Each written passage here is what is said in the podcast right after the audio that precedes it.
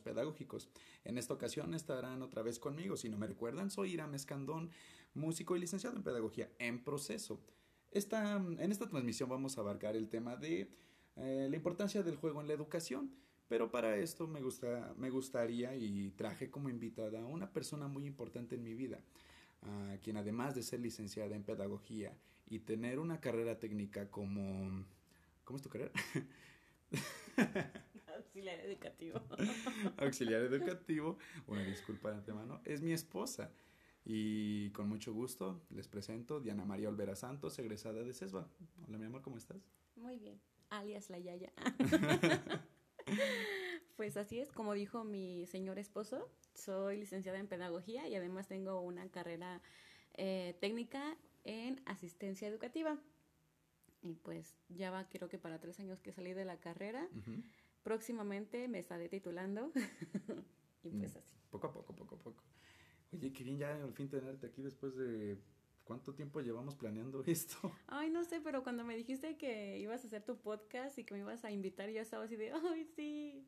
sí. Y todo el tiempo es bien emocionada porque Ay, no sé, me encanta todo esto. Amigos, los contextualizo un poco para esto. Eh, este trabajo lo llevamos planeando cerca de semana y media, Más o menos aproximadamente. Y entre que buscamos espacio y tenemos una bebé y entre que buscamos quién la cuide, realmente... Ahorita está dormida. Eso, en este momento se encuentra dormida nuestra niña y entre que buscábamos quién nos la cuidara y demás, decidimos aprovechar este espacio. Pero bueno, hablemos un poquito de esto. Ah, para empezar, cuéntanos un poco de tu experiencia, mi amor. ¿Dónde has trabajado? ¿Qué, qué, ¿De qué va tu trabajo? Uh, bueno, pues experiencia laboral tengo mucha. Experiencia laboral dentro del campo educativo también, pero no tanta. Pues todo comenzó en un colegio. Mi primer trabajo como asistente educativo fue en el Colegio Gran Bretaña. Eh, ahí estuve alrededor de casi dos años, un colegio hermoso del que me llevé tantas experiencias y que me tuve que separar de él porque ingresé al sistema de UCBEC. Y pues de ahí hasta, hasta este año en día sigo, afortunadamente ya no con interinatos, ya di un pasito más. Y pues dentro de, del sistema de UCBEC he estado en, en, el nivel educativo de educación especial. Yo en un principio tenía tanto miedo de estar en educación especial porque decía, híjole, es que para las personas que están en ese nivel necesitan un corazón tan fuerte porque yo veía los casos de chicos con parálisis cerebral, de chicos que pues no aprendían tan fácil o, o pues de personas que tenían a sus hijos ya de treinta y tantos años y pues seguían siendo muy dependientes. Yo decía, no, yo no puedo con educación especial. Y hoy en día me llevo a, a educación especial dentro de mi corazón tantísimo porque es un, un área tan bonita en donde se aprende tanto que les puedo decir que en un año y medio aprendí lengua de señas. Sí, vaya que aprendió. De hecho, recuerdo bien que de repente estamos, no sé, vamos a hacer de comer y ya me empieza a hacer señas. Yo digo, ¿qué estás haciendo? ¿Un jutsu? ¿Qué? Sin afán de ofender, claro, mis compañeros.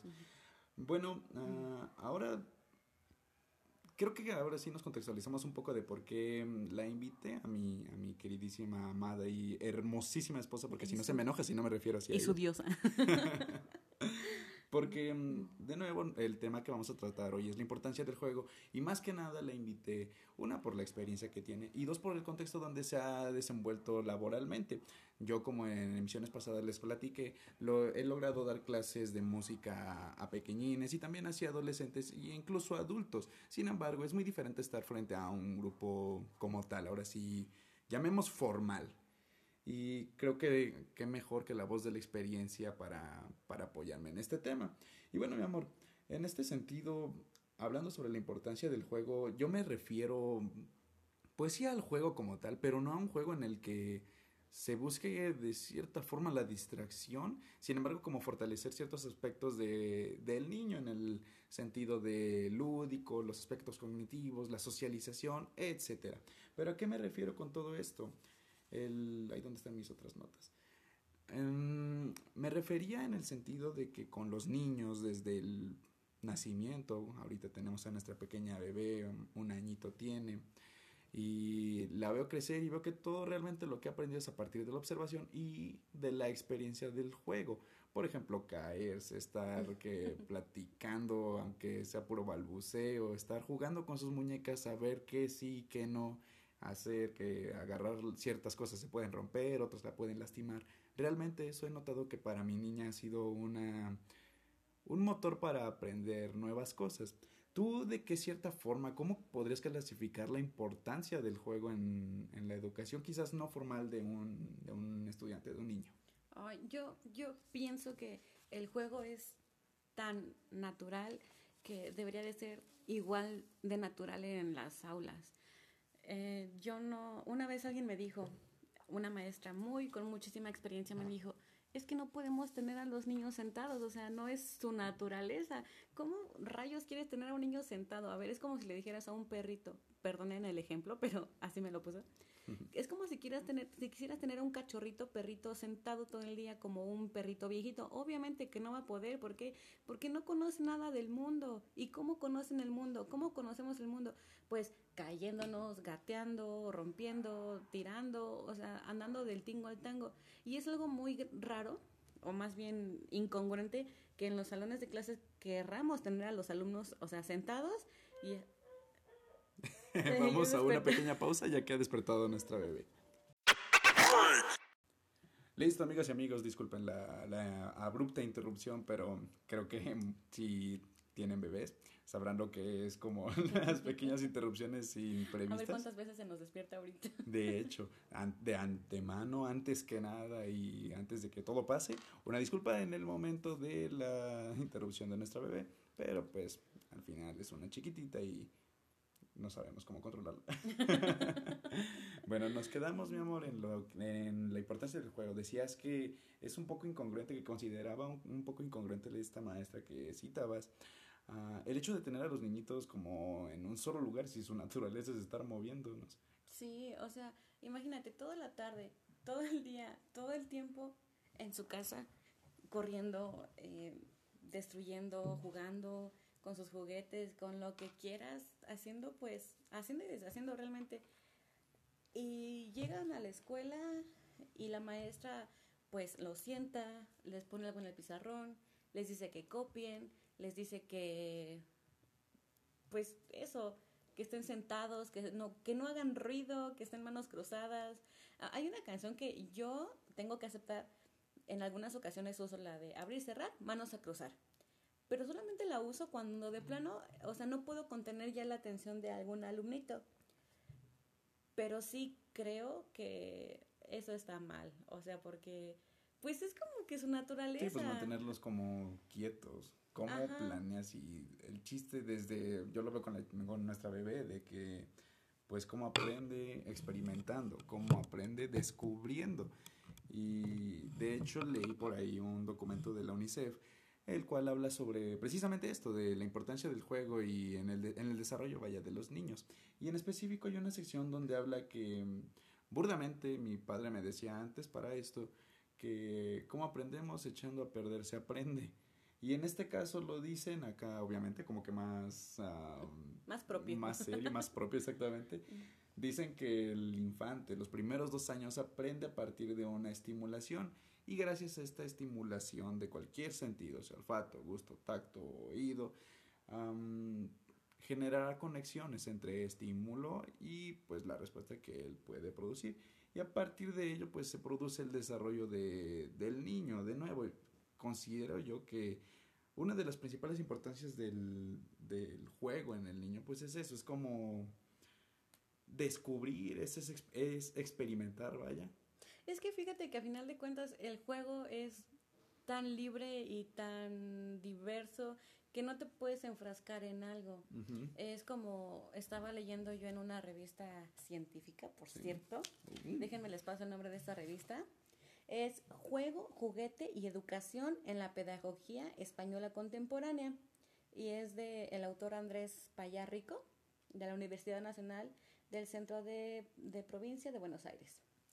Argentina. Bueno, pues aquí decía que el juego nos da tantas herramientas innatas, o sea, que no es, o sea, que, que ya no tienes por qué, digamos, hacer que los niños lo aprendan. Como, como cuál es la gran, gran, gran, gran, gran, gran curiosidad que nacemos ya con ella. Y, y es que a mí me llama tanto la atención que un niño se pregunta, ¿qué es esto? No, pues mira, es un vaso. ¿Y para qué sirve? Para que tomes agua. ¿Y por qué hay que tomar agua? O sea, y de ahí se van, y de ahí se van, y de ahí se van. Y eso es algo que siento yo que tanto en el juego se puede se puede aprender, porque, o sea, van con una cosa y aprenden, y van y hacen otra cosa y aprenden. O sea, están y, y también depende cómo, cómo se lleva a cabo el juego, porque también es muy común de que mm, el, el ejemplo más burdo y quizás el más concreto que pudiera dar es lo de las partes íntimas, el pene y la vagina. ¿Qué pasa cuando a un niño le pregunta a una mamá o a un papá que tiene como miedo de hablar del tema? ¿Cómo se llama este? Es mi pajarito. ¿Cómo se llama esa mamá? es mi palomita. Mi cosita. Mi cosita, exactamente. Y la importancia ahí de, de como que saber llevar esto, como que hablar de las cosas como son al niño, obviamente adecuando a, a, su, conocimiento. No le vas a decir, este sirve para tal y para tal, sino poco a poco llevarlo de la mano. Claro, no le vas a decir a un niño que su pene sirve para hacer bebés, obviamente. Exactamente. Y fíjate que ahorita que dices eso, eh, el juego sirve para tantas cosas que hasta sirve para detectar alguna, alguna situación de riesgo, posible riesgo en, en las casas. Por ejemplo, el juego simbólico, bueno, pues el juego simbólico consiste en empezar a utilizar objetos para representar algo de la vida. No sé, eh, toman una cuchara, yo te preparo la comidita entre niños, ¿no? Están jugando. Y muchas veces yo me di cuenta que en las escuelas usan el juego simbólico y la observación pues para ver en qué nivel están, para ver cómo podría llegar a ser su rutina en casa. Y una vez me tocó observar que una niñita ah, sufría como algo, algún tipo de acoso en su casa. Porque esta chiquita tendía la tendencia a, o sea, a jugar mucho como roles sexuales, digámoslo. Entonces, la verdad ¿Mamá y papá o a qué te refieres? Ajá, mamá y papá y como una onda muy sexual. Ah, mm, la verdad es que no supe bien cómo estuvo esta onda porque digo, pues como mi cargo era asistente educativa, pues como titular no tengo como ese derecho a ir más allá, ¿no? Pero sí la niñita tenía como que muchas estas, estas acciones y digo, creo que es una herramienta que te puede servir muchísimo tanto para, pues tal vez canalizar a esta niñita para ayudarla y ver qué es lo que pasa en casa, o sea, y así pueden haber muchas situaciones. Entonces, el juego es, es un abanico. Y, bueno, sí puede hablarse tanto como para el niño como para el docente, pero de nuevo lo que decíamos hace un segundo, de que se debe de saber llevar, porque a partir del juego se puede desarrollar ciertos aspectos, como en principio la diversión del niño está asegurada, porque no se acostumbra a que la monotonía de estar sentado todo el tiempo, a que el maestro es el que tiene que hacer todo y yo nada más sigo las instrucciones. A partir de ello creo que le sacan más provecho a lo que aprenden ¿Por qué? Porque pueden establecer planes, aprenden a desarrollar planes para, ok, el maestro me pidió hacer esto y cómo puedo hacerlo, a ver, voy a intentar esto, híjole, que no me salió, puedo intentar lo otro. O también a partir de ello generar, desarrollar la socialización. Porque cómo planean que un niño se, al, al crecer y, e ingresar a un campo laboral, ingrese de manera, mm, no sé si decir correcto, está correcto, pero el, el, hecho de saber cómo hablar con otros y desde un principio, desde las bases, estoy hablando desde preescolar, no se, no se buscó como una manera de integrarlo a un grupo. ¿Cómo se busca eso si el niño tiene que estar sentado? Lo obligan a estar sentado todo el tiempo. Aparte, el, cállate, no hables, boquita, boquita cerrada, ¿no? Entonces... Sí, de nuevo, ahí también cabe mucho el hecho de cómo vamos a, a, llevar el juego, cómo se debe de buscar que el niño tampoco se distraiga, porque pues estamos hablando de niños de nuevo, es con tantito pasa una mosca y aunque hoy en día se tenga mucho el tabú de que el síndrome de déficit de atención. Ay, no, no, o sea... oh. Hola, amigos, es es que tengo un conflicto con el pinto déficit de atención. O sea, ahorita ya todo es eso, es déficit de atención, hiperactividad y trastorno de no sé qué. Y muchas veces se pierde por el hecho de que también no hay como un contacto entre padre e hijo, pero ese ya es otro tema muy distinto. Es que aparte siento que oh, siento que los tiempos son muy distintos, o sea, antiguamente pues tal vez eso no estaba tan conocido, ¿no? Y los niños, ¿qué hacían? O sea, los niños salían a, a dejar toda, toda su energía en las calles, en la retita, que ya salían a subirse como changos a un árbol, no sé. y ahorita pues no tienen dónde jugar y es a otro punto donde quiero ir. O sea, las benditas, benditas niñeras del siglo en el que estamos. ¿En qué siglo estamos, Irán? El siglo XXI. Ok, en el siglo del COVID.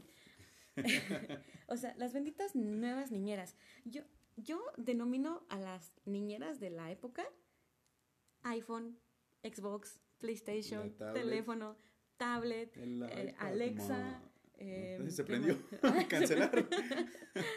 Tenemos Alexa. Sí, por cierto. ya se prendió otra vez. Este, pero sí, o sea, ¿por qué las denomino las niñeras de, de la temporada en la que vivimos?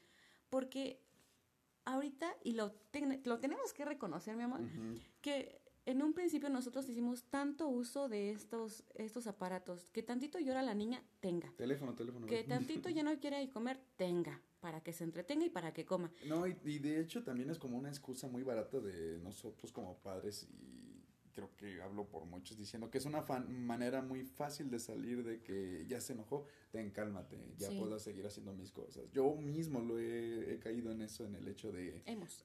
sí, pero en mi ejemplo, el más reciente, fuimos a comprar unas cosas al mercado con nuestro cubreos y covni. y andábamos con la bebé, mi, mi gordita se baja y la gordita bebé se pone toda intensa. ¿Y qué fue lo que hice? Pum, el celular y Peppa Pig. Ah, mención no pagada. y obviamente se calmó y nada más fue en el ratito que regresó mamá, pero en lugar, puede haber hecho muchas cosas, empezar a hablar, platicar con ella de que mira, este es un árbol, la niña de nuevo no tiene ni el año y medio. Tiene un año tres meses, o sea, pero, o sea, y peor aún, o sea, una niñita de un año tres meses que se distrae tan fácil hasta con una bolsa de basura. Exactamente. O sea, y, ay, hasta, hasta me trabo del coraje. es que hay tantas cosas que podemos hacer y de verdad que me da coraje conmigo misma porque así, hacíamos eso, ¿no? De darle el celular. Cuando tiene una mendiga cajota de juguetes, o sea, de verdad. Y, y a veces, muchas veces, la verdad es que es por comodidad. O sea, estamos acá flojera, ajá. Entonces sí siento que por ahí como que sí tenemos que crear conciencia de lo que estamos y no haciendo. Sí, y es de no olvidarlo la parte importante de lo del juego, de que a partir de ello se construyen conceptos y cómo diablos nosotros como papás queremos que la bebé aprenda a partir de un video que realmente no está aportando nada, que sí puede haber ah, excepciones, Uy, pero me trago del coraje viendo Peppa Pig ya en otra emisión, en un programa externo les platicaremos porque no, no, no, no, a partir de ese programa hemos notado como que ciertas actitudes que el personaje tiene que nuestra bebé adquiere, nada más el aspecto del berrinche. ¿Cómo mi niña va a aprender a comportarse si realmente nosotros como padres no le enseñamos, no le no la guiamos como para esto?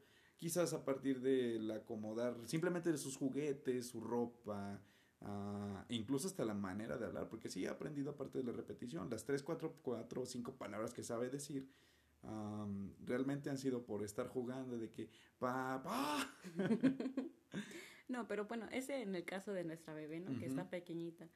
Pero bueno, retomando un poquito lo que decía también del Xbox y eso, este, en esta misma revista que les comento, hay una cita que me gusta mucho que dice que la intención de los videojuegos es entretener y divertir de los videojuegos.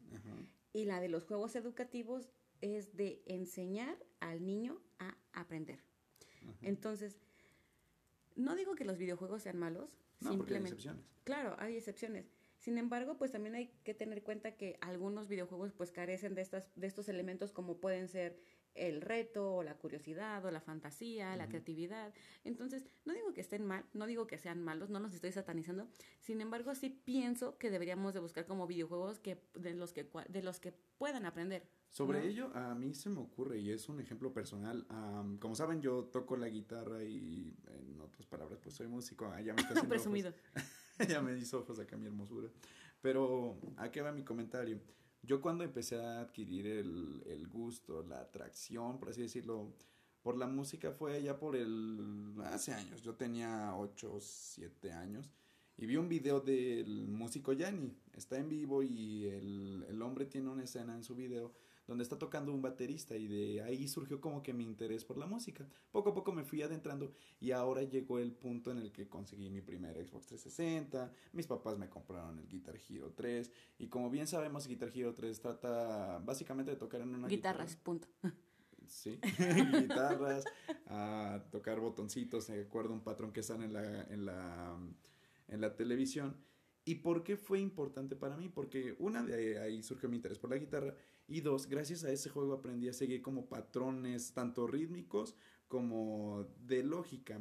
Eh, y me atrevo a decir que gracias a ese, a ese juego, sé ahora con la guitarra como al hacer una lectura, traducirla como tal a leer y estar eh, ejecutando la canción.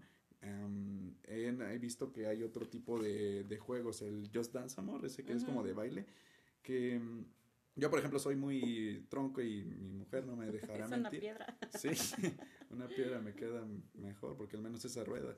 Bueno, pero en este caso hay gente que he visto que gracias a este juego se animan a hacer coreografías enormes basadas en los movimientos que hay, porque el juego detecta tus movimientos a partir de, tanto el control como de la cámara que está instalada en el juego.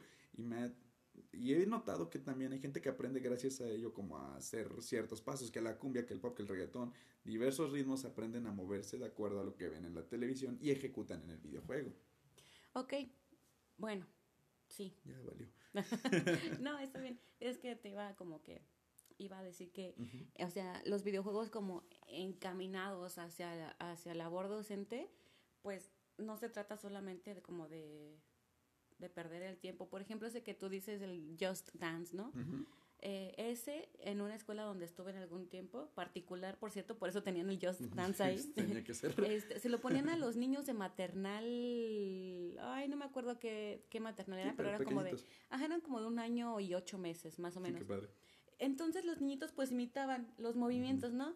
Y sabes lo padre es que podían levantar un pie, o sea, alternar los pies, alternar los brazos, girar, o sea, y es lo que te digo, no son malos, siempre y cuando vayan bien encausados, porque déjame te comparto algo. sí, sí. No, o sea, los juegos no se trata de estar perdiendo el tiempo. Y aquí va una de mis experiencias y de mis conflictos que yo tengo con el sistema en el que estamos, en, con nuestro sistema educativo. Y no sé si sea realmente el sistema o la institución en la que estuve. Obviamente no les voy a, decir nombres ni escuelas para no quemar a nadie. Porque ya dijimos que eras eso. No, bueno, no, no, fue no, en no, no, o sea, estaba trabajando, no estudiando. Ah, ok, ok. Pero, o sea, literal llegábamos a la clase de computación, eh, la maestra ponía videos, eh, los niños tenían una discapacidad. ¿De qué tipo? No podían oír, por eso no quiero ah. decir. ¿Sabes ya? Ok, no podían escuchar. Y digo, aún así los niños bailaban, imitaban los movimientos. Y ya, es, hasta esa parte todo bien. Pero después de los cinco minutos, diez minutos, ya la maestra los, las mandaba, mandaba a los niños a sus lugares con la computadora, se las prendía y les dejaba el resto de la clase, que te estoy hablando que son como otros 20 minutos, jugando un pinche juego que, o sea, sin ningún fin. Realmente yo nunca vi ningún fin porque estuve ahí como año y medio y el mismo jueguito año y medio. O sea, como que no, no, o sea, no, y realmente, o sea, realmente ahí sí yo lo puedo considerar como que estaban perdiendo el tiempo porque no, yo no observaba que aprendieran algo. O sea, era como que hasta los niños ya sabían cómo resolver el, el laberinto del pingüinito. Entonces, pienso yo que las TICs son una gran herramienta si las sabes usar con inteligencia, si las sabes usar sin flojera y si les quieres sacar el provecho a todo y que tus alumnos la cachen, porque si no, no la van a cachar y va a ser puro tiempo perdido. Y fíjate que en eso, sobre eso yo pienso que también depende de mucho la actualización docente. Ah. No nada más en el, no nada más en, en el nivel educativo de, de niños, en el básico, vaya. Yo ahorita que estoy en universidad lo he notado y de nuevo trataré de omitir nombres, pero les asignaremos uno como para hacer esto más llevadero. En últimos semestres yo tuve una maestra todavía en presencia, porque recordemos, ahorita estamos en pandemia y hashtag COVID. Ah, esta maestra la llamaremos, ¿cómo la llamamos? Chona. Chona, la maestra Chona. La maestra Chona nos daba una materia que básicamente se ven puras leyes, leyes y leyes y leyes, todo en el ámbito educativo. Y estás de acuerdo que si, por ejemplo, a lo largo de nuestra carrera, no me atrevo a decir que en toda, pero en la mayoría de la carrera nos estuvimos movilizando otra vez que de que de exposiciones donde yo haré como maestro, donde yo puedo fingir ser, no sé, algún pedagogo, donde podemos salir incluso a jugar, vaya, propiamente. En una clase que se trata como de temas súper lentos y desde mi perspectiva aburridos, sí útiles, más no quiere decir que me hayan entretenido esta perspectiva la pude haber obtenido gracias a la forma en cómo lo llevaba la maestra, las estrategias que usaba. ¿A qué voy con todo esto? La maestra era de que, chicos, ¿Es lo que dice claro para todos? No, es otra. Ah, ok. chicos, hoy vamos a... ¿La de los lunes? No, yo les doy los miércoles. Ah. Nos daba los miércoles. ¿Es El chiste que era... ¡Pip! no, el chiste era de que esta maestra no, no salía de que yo les hablo, ustedes anotan examen. Hablo, anotan examen, hablo, anotan examen, hablo, anotan examen. Y así semana tras semana, tras semana, tras semana, tras semana. Y realmente la pasé de noche. No, no digo que saqué un promedio feo, porque soy de buen promedio. el chiste... Ya nos anda tirando aquí el micrófono el señor. Pero el chiste es de que con esta materia sí aprendí, sin embargo me hubiera gustado llevarla de una manera distinta. ¿A qué voy con todo esto? La importancia del juego sí, sí, sí es importante. Y en todos los niveles. Porque, Exacto, con todos espera, los niveles. Porque si no se me va a olvidar. En todos los niveles, porque nos vamos con la finta de que si em, educación inicial, preescolar y parte de primaria, primaria baja, es de jugar. Y de ahí no sé qué nos pasa, como que de cuarto en adelante ya, como que queremos ser pequeños adultitos y ya después en la prepa ya somos adultos. O sea, no, yo siento que de esto se trata de todo el tiempo estar como que, si bien no jugando así como que a las traes o no sé, pero sí como con esas dinámicas padres, ¿no? Porque aquí tal vez yo podría justificar un poquito a tu maestra y no. Ok, a o sea, la justifico porque pues la materia tal vez es aburrida, ¿no? Ajá. Estamos en cuarentena, ¿cómo fregados vas a hacer una actividad pues padre? Sin ah, no, embargo, no, no, bueno, Espera, espera, espera, los- Sí. Sin embargo, pues también pienso que le corresponde a la maestra, ok, decir, ok, estoy en esa situación, ¿qué voy a hacer? ¿Cómo voy a hacer que mis alumnos se enamoren Ah, de y, mi y clase? de hecho cabe resaltar que más de una vez el grupo le hicimos el comentario de que maestra que cree que sentimos como que muy sosa la clase, no, no cree que sea posible como cambiar la forma y ella tampoco lo tomó a mal y nosotros tampoco se lo decíamos en mal plan, el chiste era como llevar una pues actividad llevadera, que se hiciera menos difícil. No. Sí. Estoy aquí tratando de adivinar quién es la maestra. y, y el chiste fue de que, de nuevo, no se buscó como otra forma de salir de la monotonía. Y de nuevo, falta, ahí yo lo considero como a partir de una falta de actualización del docente, como del desconocimiento de estrategias, de incluso el conocimiento del mismo grupo, porque si ve que también nuestras caritas, desde el, el, el, el lenguaje corporal, expresamos que no tenemos como esa alegría, esa energía de tomar algún tema, pues siento yo que podría cambiar hasta la manera como de expresarse del maestro, de que, ah, chicos, y que estoy con otro, moverse más, vaya. No sé, o hasta lo, a lo mejor un día diferente, ok, hoy voy a dar clase aquí, hoy voy en mi baño, hoy en mi sala, hoy no sé, igual y para alegrarles el día a mis alumnos, hoy me pinto de payaso, me pinto un chango en la cara, no sé, algo, pero es que siento que también por ahí va, ay, es que son tantas cosas, y déjame, te puedo interrumpir. Sí, un sí, poquito? adelante, adelante.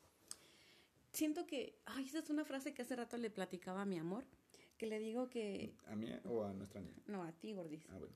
que el O docente... Ay, es que Chumel Torres es mi esposo.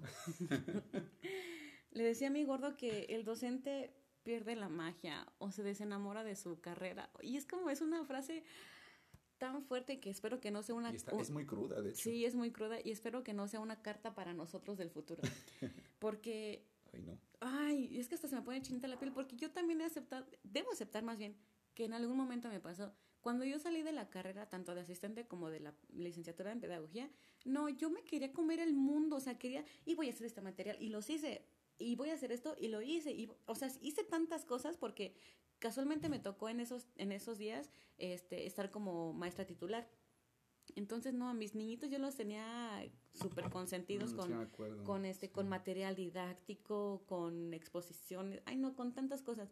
Pero va pasando el tiempo y, y siento que sí vas perdiendo un poquito eso. Pero también siento que depende como mucho de, de tu preparación. Siento que a mí me pasó porque me, no sé si esté bien dicho, me dejé contaminar como por otras maestras. Yo les decía, es Ah, que hay que hacer esto, hay que hacer es lo otro. Es que no, no, no podemos hacer eso. No, es que hay que hacer esto. No, es que no se puede. O sea, como sí, que... como que se cierran. vaya. Sí, se cierran. Como que el hecho de que piensan que tienen tantos años de, de servicio es como que ya me las sé de todas y no, o sea, y va dentro de lo que tú dices, la actualización. ¿Por qué? Porque no puedes tener a, digo, en, mi- en nuestro, en nuestro salón teníamos 11 niños, eran de educación especial. Sí, sí, sí. Pero imagínate, en un salón donde tienes 30 y los quieres tener a todos sentados, creo que es más fácil decirles, ¿saben qué? Párense todos, vámonos a las canchas, nos echamos unas dos, tres vueltas corriendo, jugamos al lobo, jugamos al pato pato ganso, este, digo, eso como juego libre. Y ya después encaminas tu juego a algo que quieran aprender. No sé, las letras, ok, van a brincar. Corte informativo. Ta, ta, ta. Se ha despertado nuestra bebé. El sonido es un poco tenebroso, pero eso que suena al fondo es nuestra niña. Iremos a, una, a un corte comercial y regresaremos. Radio OVNI. No, espera, esto no es Radio OVNI. Listo, amigas y amigos, ya ahora sí, con, en otro espacio, ya podemos hablar más tranquilo. Ya nuestra bebé al fin se despertó, mi amor, Y ya le está cuidando el tan amadísimo abuelo. que le hace fiesta y juega con él, porque es una patrocinación de nuestro programa. Oh, sí. Porque también le pedimos que ya no le ponga videos. y ya juega con él mucho. bueno, mi amor, nos quedábamos, nos quedábamos. Nos estabas Actualización platicando- docente. Actualización docente, exactamente. Pues sí, como te decía muy tristemente, el docente a veces se desenamora, pierde la chispa, se apaga la llama del amor de la docencia. Exactamente. en otras palabras más bonitas. Sí, o sea, yo siento que es que es un trabajo como, debe ser como un trabajo como en colectivo, o sea, como tanto tu directora como te debe de motivar, pero al mismo tiempo es como un conflicto porque regreso a, a la experiencia. Eh, en un colegio particular, imagínate, había una maestra muy, muy vivaracha, muy dinámica, muy así, muy llena de energía. Y ya grande, ya algo grandecita. O sea, muy, muy joven, como que no estaba, pero tampoco tan viejilla. Sí, sí, sí. Y, y no, pues decía, es que esta vez voy a, a llevar a mis alumnos a tal lugar. O sea, pero dentro de la escuela. Ujú. O sea, los voy a llevar al vivero porque tenían vivero y toda la onda y así muy, muy nice.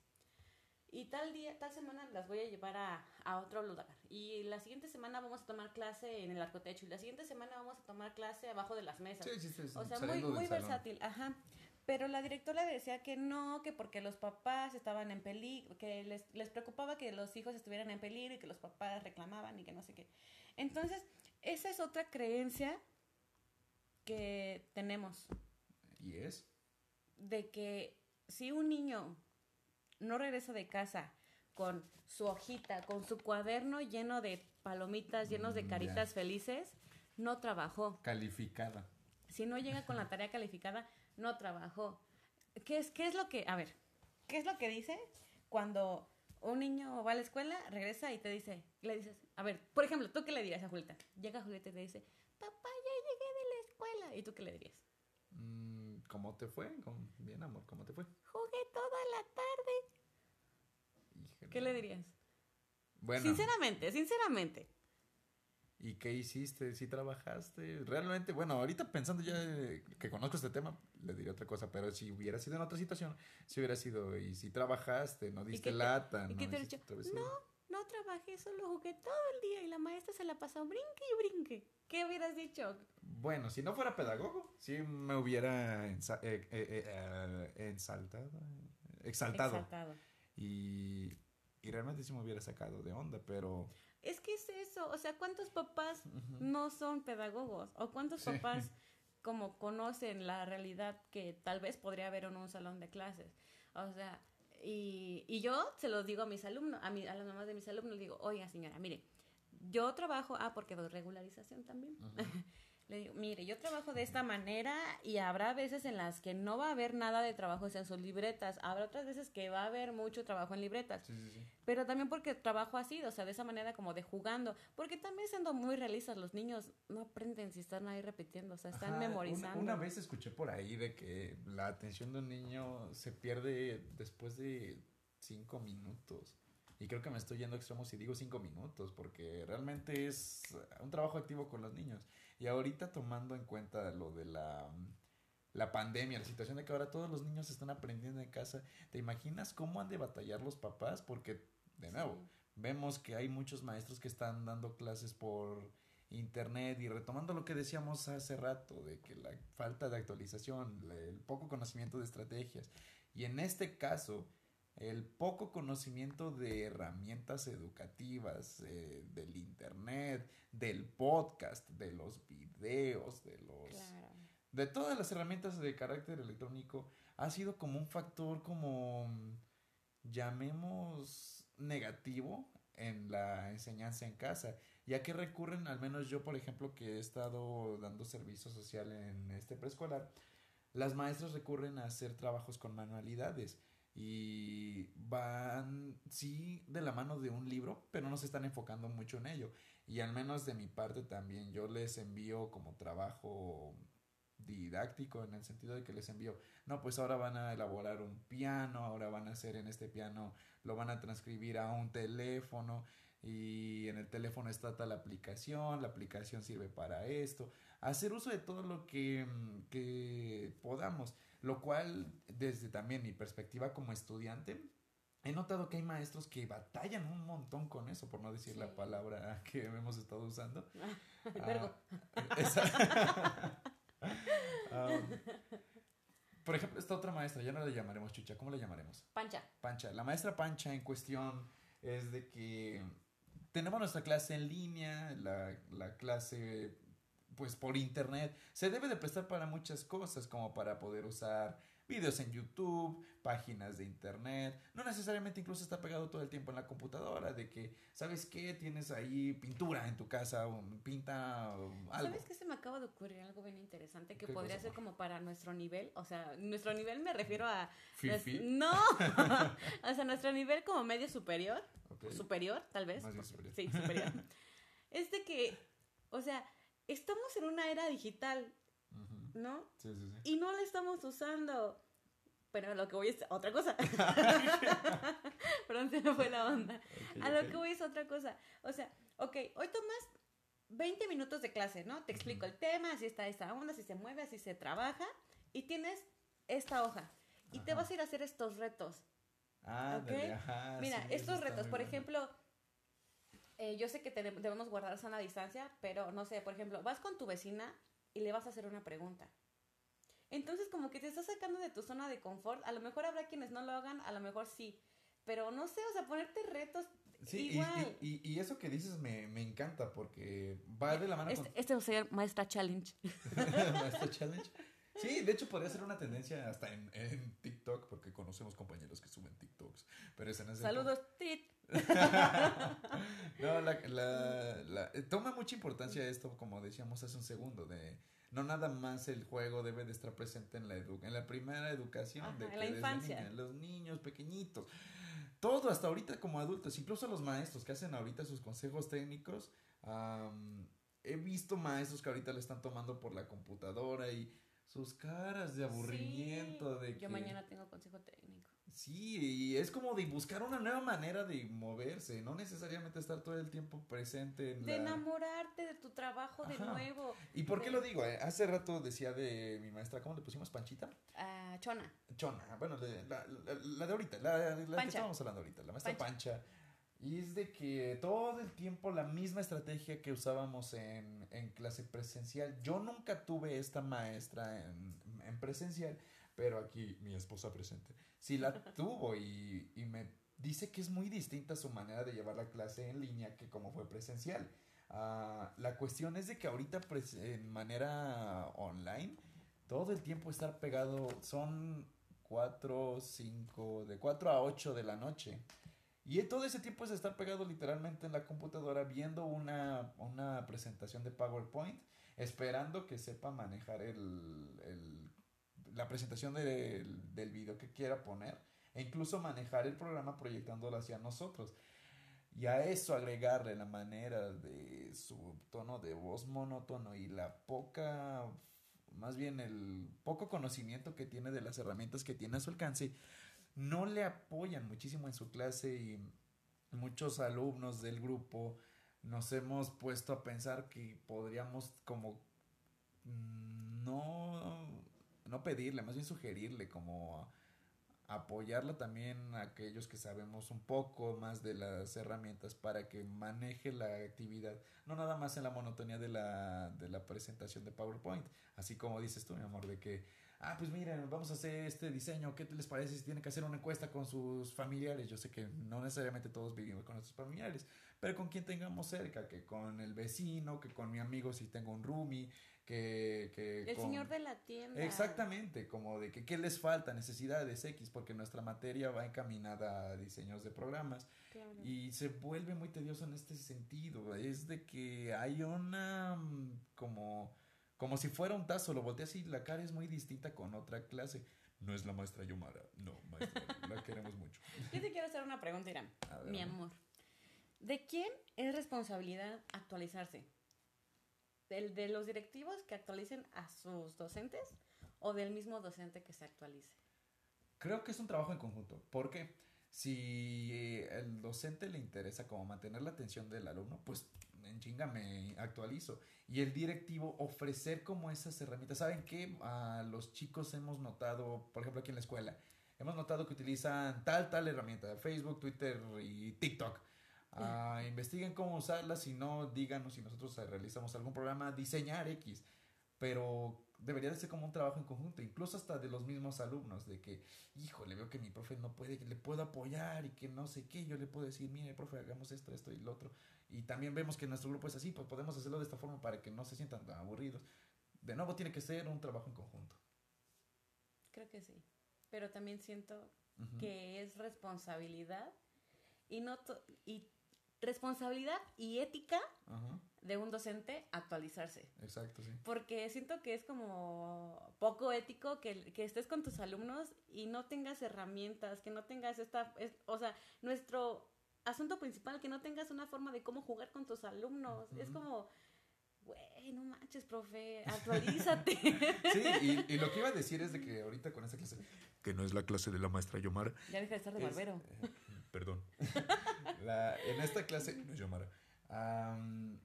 se hace uso de todo lo que tenemos a nuestro alcance. No, pues saben que en esta clase vamos a diseñar un cómic.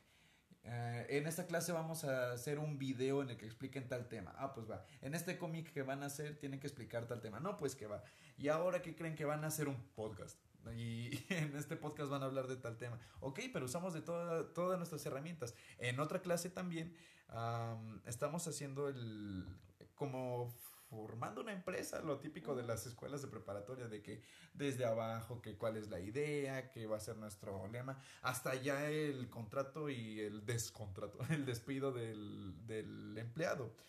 Y no nada más es estar enfocado en una, en esta materia, en una, en una sola aplicación, llámese PowerPoint, llámese Word, como sea en esta materia es de que, no, pues saben qué, vamos a hacer un comercial para nuestra empresa, no, pues vamos a hacer nuestro contrato, vamos a buscar a nuestro personal, vamos a contratar a la persona que queremos que esté ahí, vamos a buscar a las personas que queremos que entren, como en nuestro caso hicimos una empresa de venta de videojuegos, a los vendedores, al gerente, los publicistas y demás, básicamente movilizándonos de acuerdo a nuestras posibilidades ahorita con el COVID pandemia. Y no, aparte, o sea, eso pues ya se puede tomar como herramientas pedagógicas.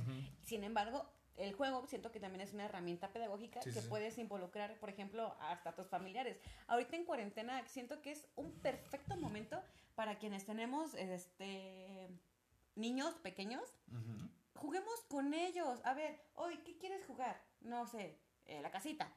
Eh, a ver, Irán, tienes una tarea de podcast, ¿qué vas a hacer? Invitar a la hermosa de tu esposa, no sé, cosas así, ¿no?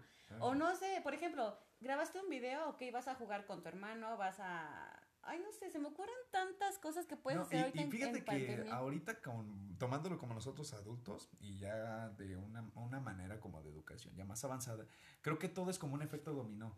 en el sentido de que si desde niño no se nos inculca estar como en la parte de la creatividad que se desarrolla con el juego, ah, pues al, si no se desarrolla en ese entonces, pues realmente por más que se quiera, dice el, el, el dicho, árbol que nace torcido. Se lo lleva la corriente. Exactamente, su rama nunca endereza. Es que, ¿sabes qué? Hay niños que no saben jugar. Cuéntale a, a nuestros radioescuchos. A ver, amigos. De tu sobrino que no sabía hacer una Ah, pelota. bueno, ah, sí, sí, sí, de hecho, ay, qué bueno que me lo dices, no había pensado en ello. Amigos, eh, este, este es un disclaimer. Bueno, eh, antes que nada, de nuevo, ¿cómo le ponemos de nombre a, a mi amigo familiar? Pichihuil. Pichihuil. Pichihuil es, es un chiquitín, en ese entonces tenía mm, Cinco años, por siete años. Estábamos mis primos, yo, nosotros pues ya un poco avanzados le doblamos la edad, a- no, le triplicamos su edad. Y básicamente esa vez que llegó con nosotros, en la casa donde vive mi abuelita ahorita es más apretada que donde vivía antes, antes era un terreno enorme y demás. Por ende, cuando estábamos nosotros chiquitos, digo nosotros, mis tres primos, mi generación vaya, sabíamos, nos poníamos a jugar, me hace burla mi mujer por los ademanes que estoy haciendo. Es Ah. que Espera, espera. Si no se me va a ir. en ese entonces sabíamos jugar que hacíamos pelotas con bolsas de, de plástico, papel y diurex. Hacíamos que las navecitas, los aviones. Jugábamos al Beyblade, a los carritos. Hacíamos nuestras pistas con, con arena. Lo típico que ven en los memes de que perrito duro, perrito suave. Ok, pasan los años. Hace un tiempo se acerca este primito familiar Pichihuil con nosotros. Y nos dice, estoy aburrido. Y lo primero que hacemos, ahí puede ser como contradictorio, pero ¿por qué? Nos dice, ¿qué puede hacer? No, pues que haz una pelota. ¿Cómo? Agarramos la, la bolsa, agarramos papel y agarramos un diurex. Y le dijimos, arma una pelota. ¿Cuál fue su respuesta? ¿Cómo? Le dijimos, usa tu imaginación. No sé. Y quizás puede ser contradictorio e incluso hasta tonto decir, pues es que cómo no sabe usar su imaginación, pero ¿cómo le pedimos algo que no sabe hacer? Si él no le enseñamos cómo armar una pelota, ¿cómo diablos queremos que él sepa armar una pelota? Fácil nosotros pudimos haber dicho, ah, pues agarra el papel, hazlo bola, métela dentro de la bolsa de plástico y enróllalo con diurex y ya tienes tu pelota. Pero no, nos, nos limitamos a decir, no, pues no sabes, tonto. tonto. Yo pensé que ibas a decir algo así como que, no, tienes que pensar, este, Pichihuil, tienes que pensar, usa tu imaginación. No, no sabes, tonto. Sí, qué, qué bueno, o sea, eh, el chiste de todo esto es, es algo que se lleva y se lleva y se lleva y se lleva como efecto dominó, como hace rato decía. Si desde un principio no sabe jugar una persona, pues cómo diablos queremos que juegue después. Ahorita, hoy en día, ahorita hoy en día es un pleonasmo, ¿verdad? Creo que sí. Bueno, hoy en día lo noto en mis clases en línea, es de que hay alumnos que, que son, mo- que se saben mover, vaya, con sus compañeros, con, con las herramientas que tienen, y hay otros que no, porque desconocen cómo utilizar X instrumento, ah, no les surge como esa curiosidad de aprender incluso, y se dedican a otro, y ahí va también la cuestión del interés. Pero ¿Qué aparte también hay algo muy importante que no hemos dicho. Ajá, dime. Y me voy a regresar un poquito Sí, sí, sí, al, al caso de tu pariente y un poquito al caso de las niñeras, las niñeras Ah, ok, de- del, del tiempo. ¿Por qué? Porque los niños ya no tienen imaginación. O más bien, sí la tienen, pero ¿qué es lo que hacemos? Se las cortamos. ¿Por qué? ¿Qué pasó? Porque pelas, ya no descendencia. Les cortamos la imaginación. Ok, ok. Porque que- ay, es que no sé si de verdad yo estoy tan empedernida con los con estas cosas como tecnológicas, tecnologías, perdón, que de verdad a veces no no sé, no me gusta usarlas. Es como que yo no, no a mí no me gusta como ponerles tantos videos a mis alumnos. Ajá. Yo prefiero que no sé, que hagan algo, darles una hoja y un chorro de crayolas, a ver, hagan algo. O sea, que realmente usen su imaginación, que jueguen. A ver, hoy vamos a jugar a tal cosa. O, o hoy nos vamos a, a inventar un juego. Y pasa esto que dices tú. ¿Y cómo lo inventamos? Ajá. Pues piensa, piensa, mi amor, piensa. O sea, si hay algo que tenemos que sembrar en nuestros, en nuestros alumnitos es la semillita de la curiosidad. Y eso me lo dijo un maestro de, de, de ahí, de, de ahí mismo de CESBA, un maestro hermoso, precioso, chingoncísimo. Perdón. Omitimos nombres. Aldair. Él no. Me las has escrito. Pero sí, o sea, tenemos que crear esta curiosidad, el interés, la imaginación, la diversión, tantas cosas que tenemos en la vaga creencia de que jugar en la escuela es malo, de que si un niño no tiene su, su cuaderno lleno de, de dieces es malo. ¿Por qué crees que existe la teoría de las inteligencias múltiples? Ándale. eso ¿Por qué es. crees que existe Vygotsky con su andamiaje? Porque un niño aprende a caminar. No lo vas a sentar en un en una mesa a leer, mira, mira Tranquilo, Julietita, mira Julietita, vas a mover un pie y cuando hagas eso, tu pie y tu mano debe ir en contra. O sea, no, aprende haciendo. aprende. Por eso el adulto está ahí, para ayudarlos a llegar a su máximo. Entonces, ah, ¿te- ¿me permites contarte mi sueño utópico? Adelante, amor, adelante. Yo tengo un sueño utópico. Tengo un sueño utópico en donde México es primer mundista, así acá fregón. No, sí está cabrón. no. Primero hay que cortarle la cabeza a ya sabes quién. Ah. Se omite. Un sueño utópico en el que en lugar de darles un libro de español con lectura, con no sé, como... En vez de darle como 12 libros a los niños, darle un bueno, un libro como muy integral a cada niño, dos, tres por mucho. Y a la maestra darle pues su buena compilación de actividades, pero no actividades que estés, a ver, hoy les vas a dar una hoja y una crayola y van a repasar la fecha. O sea, no. En vez de invertir en educación con perros, perrísimos de libros, mejor sabes que invierte en crear en tus escuelas espacios aptos para que tus alumnos jueguen, para que tus alumnos investiguen, crean, que creen, no sé, un experimento. Mendigos, Y fíjate que. que- espera, que- espera, espera. Ay, mendigos laboratorios pedorros de tres pesos que tenemos. O sea, no, mejor hay que invertir en vez de tantos pinches libros, perdón por la palabra, invertir en, no sé, ok, hoy te vamos a dar tanto material, para tanto para preescolar, porque en preescolar sí lo dan, en algunas. Pero primaria, ¿cómo están las aulas? ¿Cómo está? En lugar de estar invirtiendo en tanta y tanto y tantas cosas que la verdad que a los niños a veces ni les sirven. Yo, con, yo he conocido de casos que las maestras no usan para nada, para nada sus libros. Se la juegan así solita y ellos, ellas crean su mismo material y los, mira, todos los libros en todo el año escolar no los tocan, pero para nada.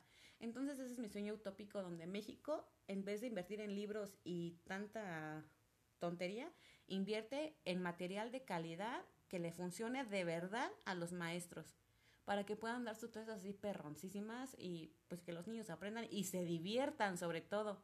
Y fíjate qué, qué interesante que tocas eso, porque de hecho es el siguiente tema que me gustaría abordar en, este, en esta Ya me emisión. enchilé, ya me enojé. Am, el siguiente tema que me gustaría abarcar era lo de los espacios edu- educativos, y de hecho hasta se me hace curioso que lo hayas empezado a tocar. ¿A qué me refiero con espacios educativos? ¿De qué manera como...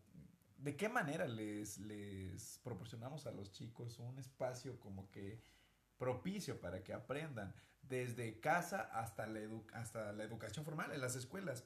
Por ejemplo, recientemente en, un trabajo de tesis de mis compañeros, ah, estábamos en revisiones y ellas hablan de que realizaron su trabajo en, en el lugar donde viven y enfocado en, en una asociación que se dedica a apoyar a niñas con cáncer.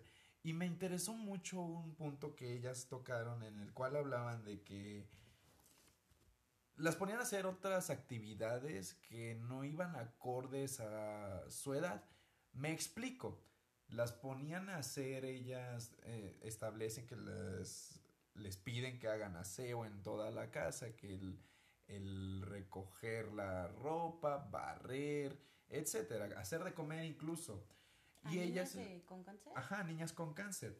Pero no en el sentido de obligándolas, sino como con el objetivo de, de fomentarles la responsabilidad. Sin embargo, cuando se trata de hacer trabajos, de- que se trata de hacer tareas, porque para esto entendí y ya entendí que para, para hacer su trabajo no tienen como un espacio dirigido como tal, que sea especializado para que se concentren en ellas. Platican que su, que su casa hogar es muy marcado el hecho de que no hay como una especie de ¿Recurso? recurso exactamente, no les dan mesas, no les ponen sillas, que es muy sucio incluso el lugar y quizás puede resultar hasta contradictorio con lo que acabo de decir, pero eso, como que el hecho de que las distraigan también con otras cosas que no son relacionadas a su educación, las están como afectando en sus promedios y ella se establece que gracias a eso pues su rendimiento escolar baja. ¿A qué voy con esto? ¿De qué manera como se está buscando la, la, el, espacio adecuado? Se adecuan espacios, vaya, para que un niño aprenda. No necesariamente, ¿sabes qué? Esta va a ser tu silla, esta va a ser tu, tu mesa y esta va a ser tu lámpara. Todo lo vas a usar para que te sientes aquí y hagas tus tareas y cuando no quieres, pues aquí te pongas a jugar tus videojuegos X. No todos los niños tienen acceso a eso. Puede que haya casos que tengan nada más, puede que haya casos que no tengan nada, pero creo que también depende mucho del interés que tenga tanto el niño y de los papás como del maestro para sacar adelante una tarea. ¿A qué voy con esto? Hace tiempo, no recuerdo de qué zona, pero sé que fue aquí en la, en la Sierra de Querétaro. Un niño se hizo viral en las noticias porque Mm. parece que le hicieron una tarea y el niño no tenía los recursos, que le pidieron más bien hacer una tarea y el niño no tenía los recursos como para realizarla. ¿Qué fue lo que hizo? Él tomó las piedras de su casa, del terreno de su casa y gracias a ello dibujó en el suelo tierra en, en donde estaba. Hizo la silueta de un dinosaurio con el fin de terminar su tarea, de presentar su tarea a tiempo, dado que el profesor le había pedido que con lo que tuvieran en casa. Obviamente el niño se hizo viral porque pese a que no tenía los recursos que consideraríamos los adecuados, sacó adelante su tarea. Así como también hay chicos que tienen la posibilidad de acceder a una computadora, a internet, a, distintas herramientas electrónicas, a distintas herramientas educativas y no la aprovechan. Ahí, ma- mi amor, ¿qué, qué, ¿qué crees que sea como un factor que de verdad sea importante tomar en cuenta para que funcione la educación en casa a partir del juego? Y también no quizás en casa, también en la escuela. Es que mira, pues es que sí, ahí también yo pienso, creo, que influye mucho el contexto. Ajá. O sea, habrá familias que sí de plano no tengan ni siquiera pues celular. Pero, o sea, ah, también hay una frase, es que no sé, o sea, son como que dos choques, Ajá. no sé. Porque también hay una frase que me encanta y tú la sabes que es mecan intención clara, mecanismos, infinitos. Recuérdenlo. O sea, si tú sabes qué es lo que quieres hacer, va a haber un chingo de formas en las que lo vas a hacer. Lleva trueno, relampaguea, se Ajá. va a poder. Fren- llueva, freno, truene o como sea. Tú vas a llegar a ese objetivo. Entonces, ok, es que maestra, mi hijo no tiene una mesa en donde estudiar. ¡Qué perfecto! No necesitas una mesa. La mesa yo pienso que ya es una cosa obsoleta. ¿Por qué? Porque los niños pueden, tienen un chingo de piso. Y si no, hay un chingo de banqueta. Y si no, hay un chingo de carretera. Bueno, la carretera no porque se los atropellen. Pero, pero o sea, cuidado. Sí, pero o sea, pues no, no necesitas este una mesa para poner a tu hijo a, a estudiar. ¿Qué, es, ¿Qué estamos hablando? O sea, el juego. Ajá. ¿Sabes qué, hijo? Hoy vamos a jugar a que vas a hacer tu tarea en la pared. O vas a jugar a hacer la tarea en las escaleras. No sé, muchas Ujú. cosas. Y no precisamente, por ejemplo, los colores. Mi hijo no tiene colores. Ok, me- intención clara, mecanismos, Mecanismos infinitos. infinitos. Vamos a la calle, agarramos hojas, agarramos flores, agarramos tierra. ¿Y qué hacemos? Nuestros colores rupestres, ¿no? Ajá, sí, o sea. Suena muy tonto, pero pienso que sí, o sea. No, y tenemos tan satanizado incluso el hecho de ir a, a- pedir a otras personas apoyo, de que qué va a decir, Ajá. qué puede Ay, pensar no de les mí. alcanzó para sus colores. No tienen cosas. Ay, ya, ya, eso no se hace. Eso no se hace. Paréntesis, esas eran nuestras mamás. Bueno, el punto, el- No, el pero- punto que también eso desencadena otros aspectos. Desde la inseguridad del niño de pedir apoyo, el desconocimiento de ¿No cómo nos estamos hacer- saliendo mucho del tema? No, espera, espera. Ah, ah, es- eh, tranquila, tranquila. Perdón. El desconocimiento de herramientas. ¿Y todo por qué? Por no querer salir de la zona del confort, de la monotonía escolar. De a huevo necesito yo mi zona para estudiar. Y pues necesito estar enfrente de la, de la pantalla, en este caso de una clase en línea, viendo qué es lo que el maestro va a decir. Cuando fácilmente, nada más, nada más el pedir. ¿Saben qué, niños? Terminamos de hacer este tema. Párense y saltemos. 1, 2, 3, 4, 5, 6. El que llegue primero a 10. am, va a responder la siguiente pregunta. No, pues que va, ta, ta, ta, y le vamos a dar unas 10 puntos. Ujú. Ok, nada más con esa pequeña dinámica ah, de preguntar, ¿qué aprendiste hoy? ¿Cómo te fue hoy? Si pudieras dibujar lo que aprendiste hoy, ¿qué dibujarías? Tráeme un juguete, tráeme algo de tu casa que relaciones con lo que viste hoy. Nada más una, una pequeña actividad puede ser ¡pum! Aparte, ¿sabes qué? Hay algo que me encanta que es la transversalidad en proyectos, en materias, en lo que quieras. Por ejemplo, digamos, hoy los niños van a saltar en aros, de un aro, en, o sea, con un pie van a saltar en un aro hasta llegar a la fila y van a tocar la letra A, E, O, I o U, no sé, las vocales, ¿no? Y ya empiezan a saltar. ¿Qué- Hijo, ¿qué aprendiste? No, pues es que yo aprendí las vocales. Y así, ¿no? Todos aprendieron las vocales. Y otro niñito, hijo, ¿qué aprendiste? Aprendí a saltar en un pie. O sea, a veces los niños... Hasta lo más simple. Ajá, ajá. o sea, y no hay que enfocarnos en lo que no aprendieron, sino en lo que sí aprendieron. O sea, a lo mejor nuestro, nuestro alumno no sabía brincar en un pie antes de eso, a lo mejor no sabía ni, ni brincar. De hecho, hay, ajá, y, se- y puede darse eso muy común eh, en las, en las escuelas. Y de hecho hay una película que no va por ahí, pero esta, en esta escena en particular, esta en la de ah, Karate Kid, la versión de Jaden Smith, hay una escena en particular donde el niño llega a su casa, bueno, el niño siempre llegaba a su casa y su chamarra la aventaba al suelo, la aventaba a la cama y no la acomodaba nunca. Y ok, él decidió entrar con el maestro, el maestro le, al ver cómo trataba su chamarra, ¿cuál fue su entrenamiento todo el primer día? Tira tu chaqueta, no, pues que la tiro. Ahora recógela, ok, la levanto, cuélgala, ok. Y eso lo estuvieron haciendo una y otra y otra vez durante más de 12 horas. Y al llegar el niño a la casa, al fin tomó su chamarra y la colgó en su lugar. Para esto la mamá le pregunta, ¿qué aprendiste? Y el niño dice, nada, al mismo tiempo que cuelga su chaqueta. ¿Por qué también nos hemos enfocado en lo que no, no logramos hacer cuando sabemos que, cuando no tomamos en cuenta los pasos que hay Exacto. antes para lograr eso? Y, y creo que eso también va desde el punto de...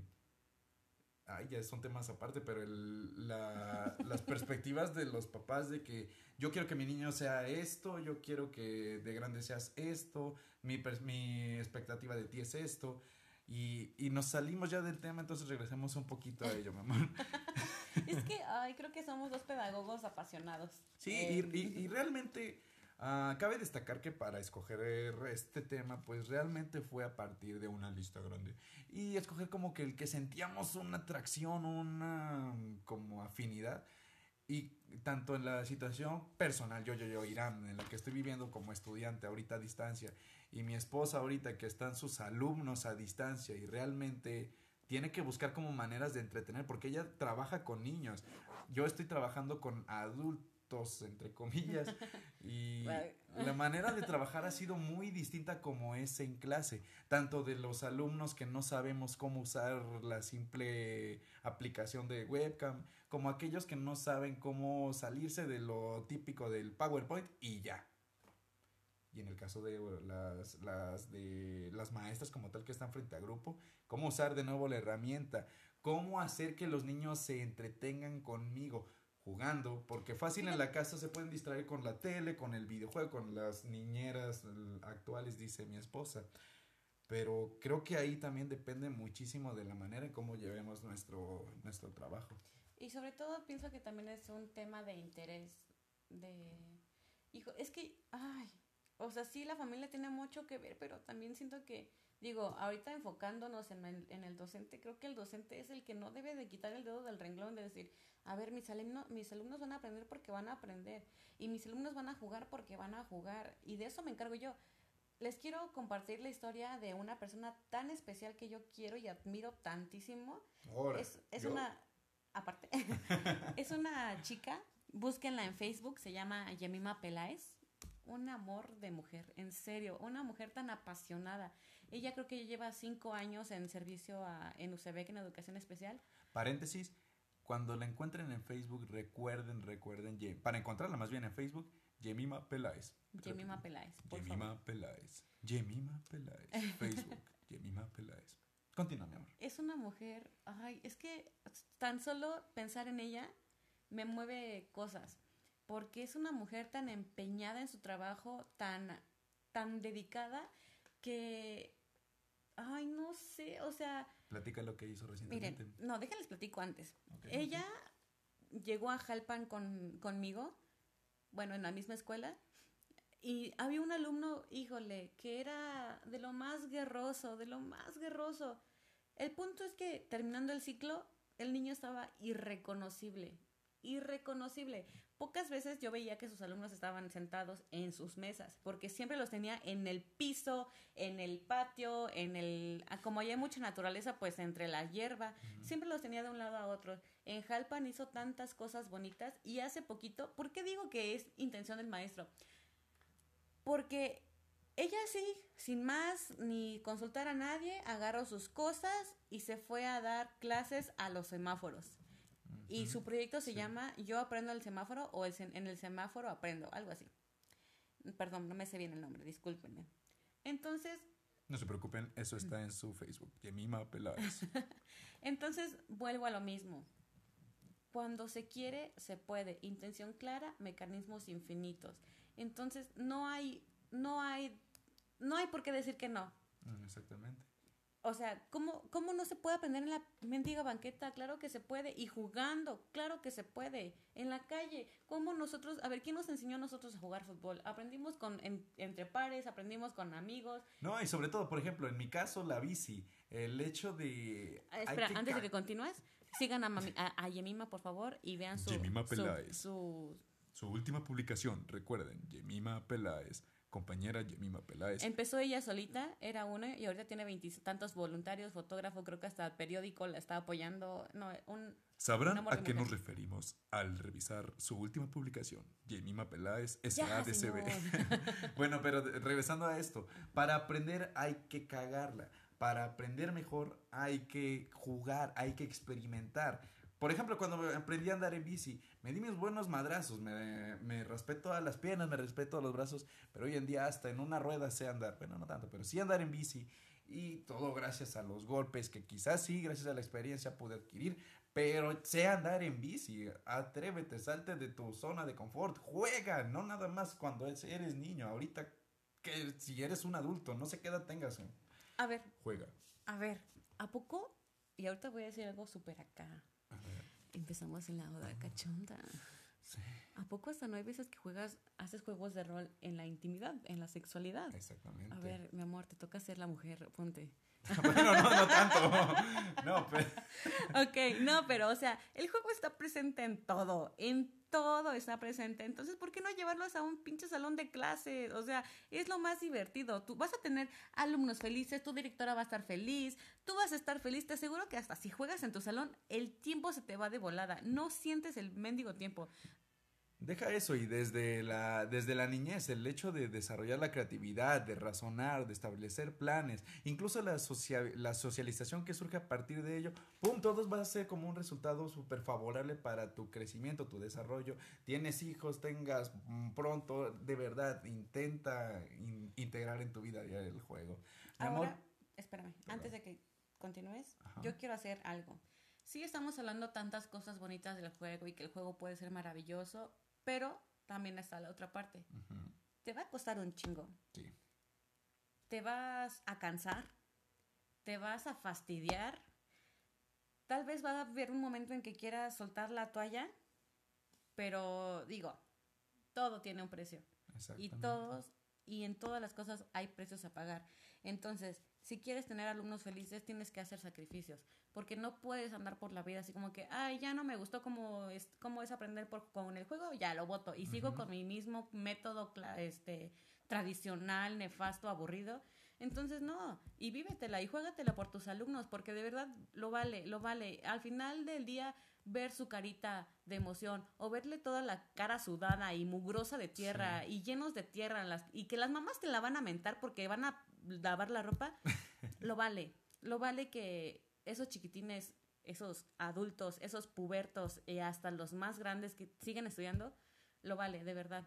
Y lo digo tanto como alumno y lo digo tanto como maestra. Entonces, juégatela, juégatela, juégatela siempre por tus alumnos. Si eh, en verdad esta es tu profesión, tu profesión se debe convertir en tu pasión. Y sobre todo no como posibles pedagogos que nos estén escuchando, sino también a la audiencia en general.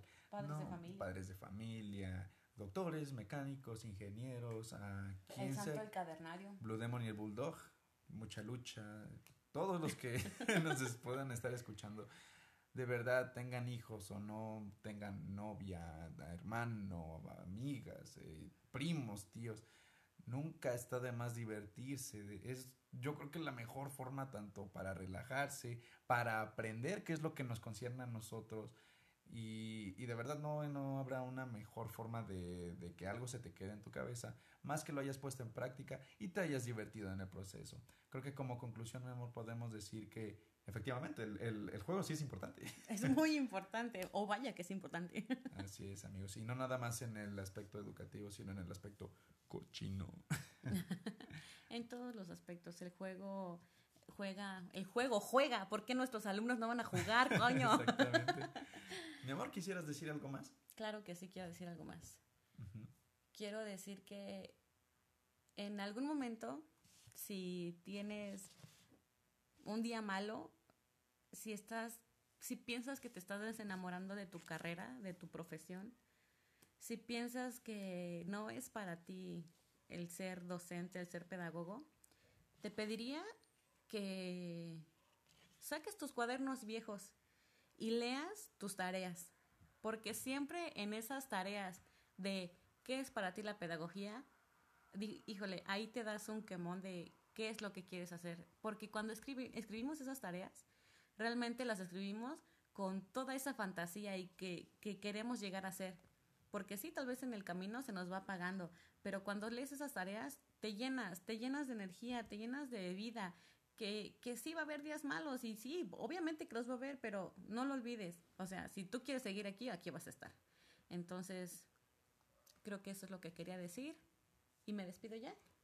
Mm, Pues, si gustas, amor, ya acabemos el programa aquí. Muchas gracias por invitarme, mi amor. Mi amor. Ay, Dios mío. Ay, Jesús. Muchas Amigas y gracias. amigos, am, hasta aquí llegamos con esta transmisión un poco corta. Disculpen y muchísimas gracias sobre todo que eh, nos hayan escuchado hasta este punto. Mi amor, de verdad te, exten- te ex- Te te- extrañé. este- exten- exten- externo, externo un agradecimiento de verdad de todo corazón. Gracias porque pudiste hacer un espacio tanto con nuestra bebé como para tus actividades porque ahorita como maestra es un poco más difícil por el hecho de estar planeando, el, hecho de todo lo que conlleva ser maestro ahorita con el consejo técnico y demás. Mi querida audiencia, muchísimas gracias por escucharnos. Hasta aquí llegamos con esta pequeña emisión. Yo soy Irán Escandón y sin más los esperamos pronto en una siguiente emisión de Relatos Pedagógicos. Que tengan un excelente día, tarde, noche. Bye bye. Póngale Dios al gordo. Bye bye. Adiós, muchas gracias. Bye.